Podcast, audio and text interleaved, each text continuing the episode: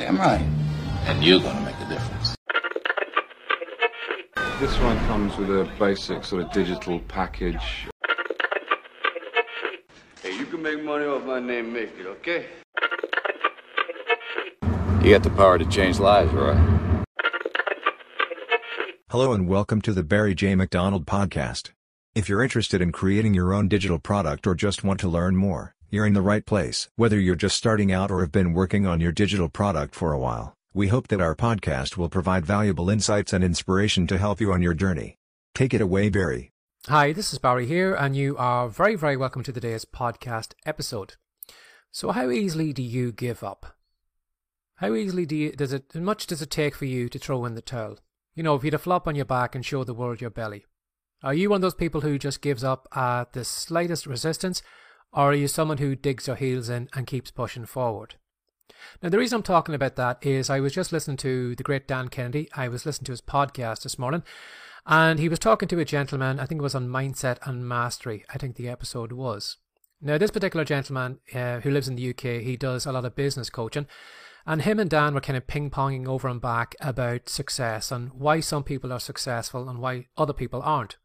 You know, you'll find that some people will be given the exact same information. They'll be given the same videos, the same books, the same content. And then you'll find somebody will just take off and have great success, and the other person will do nothing, even though they have been given the same kind of resources. And they're just kind of thinking, well, well, Dan was actually, well, Dan knew the answer to the question, but he was asking the man, um, why does that happen? Why do you think some people are unsuccessful even though they have the same information as everyone else? Now, this particular man, he gave a couple of reasons, but the two ones that really stood out for me was that people give up too easily and then people dabble. Now, I was just listening as I was walking my dog somewhere this morning, and I was just kind of thinking back through all the projects I've done in the past and how committed I was and how I gave up so easily in the past. You know, when I think back to some of the things I did, you know, I could maybe, well, I used to sometimes take maybe a public domain book, dress it up, put a nice book cover on it, create a nice sales letter for it, try to sell it, and then if I didn't get one or two sales, I would just walk away and leave it. You know, I never went back that sales letter. I didn't think, well, is there any way I can make the sales letter better? Is there any way I can make it more enticing that someone will buy it? No, I just gave up and left it there.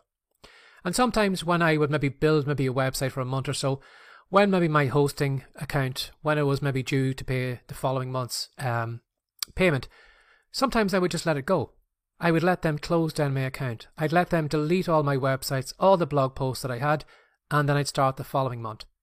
And I kept doing that over and over again. Now, when you think about it, I don't know what I was thinking about at the time. It was so crazy that I would just let everything fall away by the wayside. But how did I think I was going to be successful back then?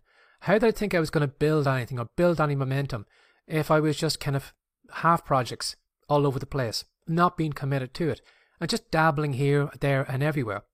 Now, sometimes you do need to dabble. Sometimes you do need to test a couple of things before you get an idea. Well, I like this. I would like to go down this route, or maybe I'll go this way or that way.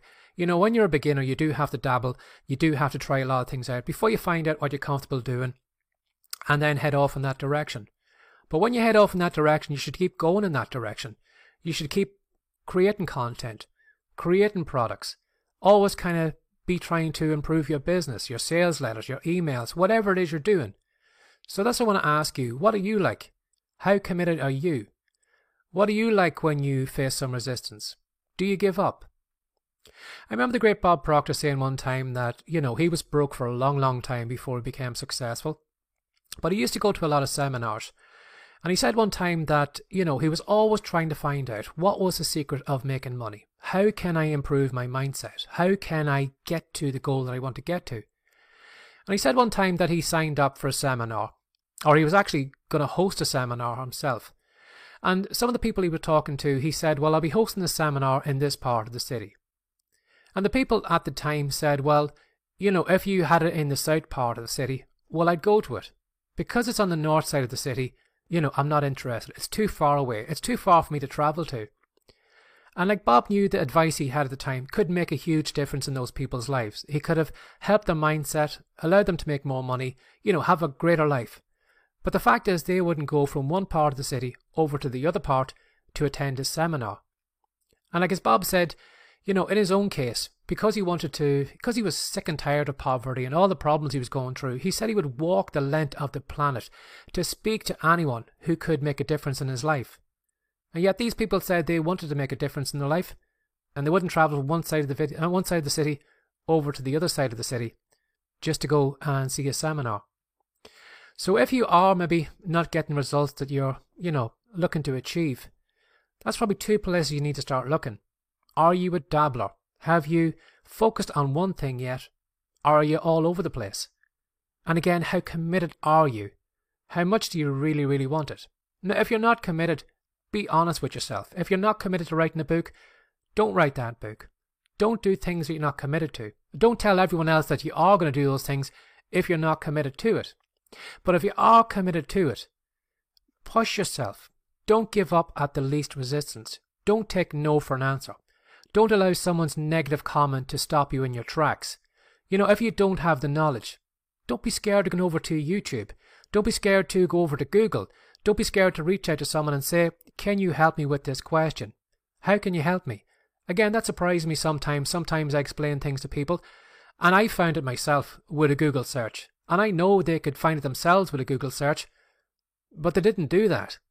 And then as I'm giving them advice, I'm thinking at the back of my mind, at back of my mind, is this person really committed? Am I wasting my time giving this person this information when they wouldn't actually look for the information themselves?